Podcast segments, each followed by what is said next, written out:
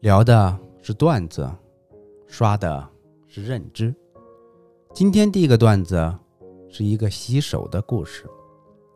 十九世纪时，伊格纳兹·萨麦尔维斯曾经提出基本的卫生观念，能够啊挽救生命，也就是说要勤洗手，却付上了沉重的代价，被毒打致死。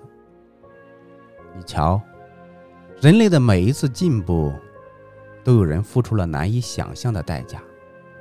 在思维观念的冲突面前，很多时都演变成了敌我矛盾。第二个故事呢，是一个管道工的故事。一个管道工维修大楼时啊，发现这个大楼的墙壁出现了个大裂缝，估计还有二十四小时就要倒塌。于是他花了各种功夫去联系女市长，通知这个情况，费了九牛二虎之力，终于确定情况属实。结果呢，女市长的操作令人无比窒息。首先，几个人开会开始互相推诿、指责、抱怨、推卸责任。由于大家的利益牵扯，都是一根绳子上的蚂蚱，最终商议放弃。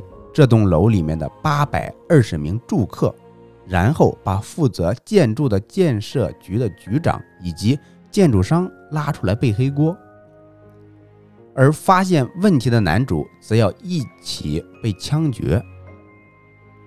讽刺的是呢，临行前还是啊建设局的局长啊于心不忍，请求枪手放男主一马，只要男主闭嘴并远走他乡。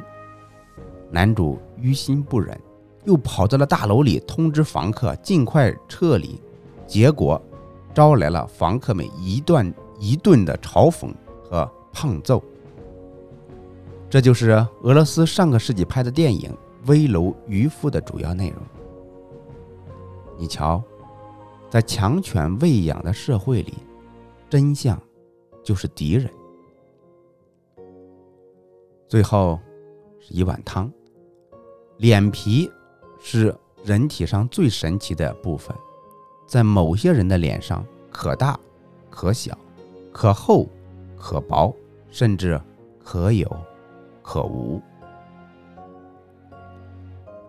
以上就是本期内容。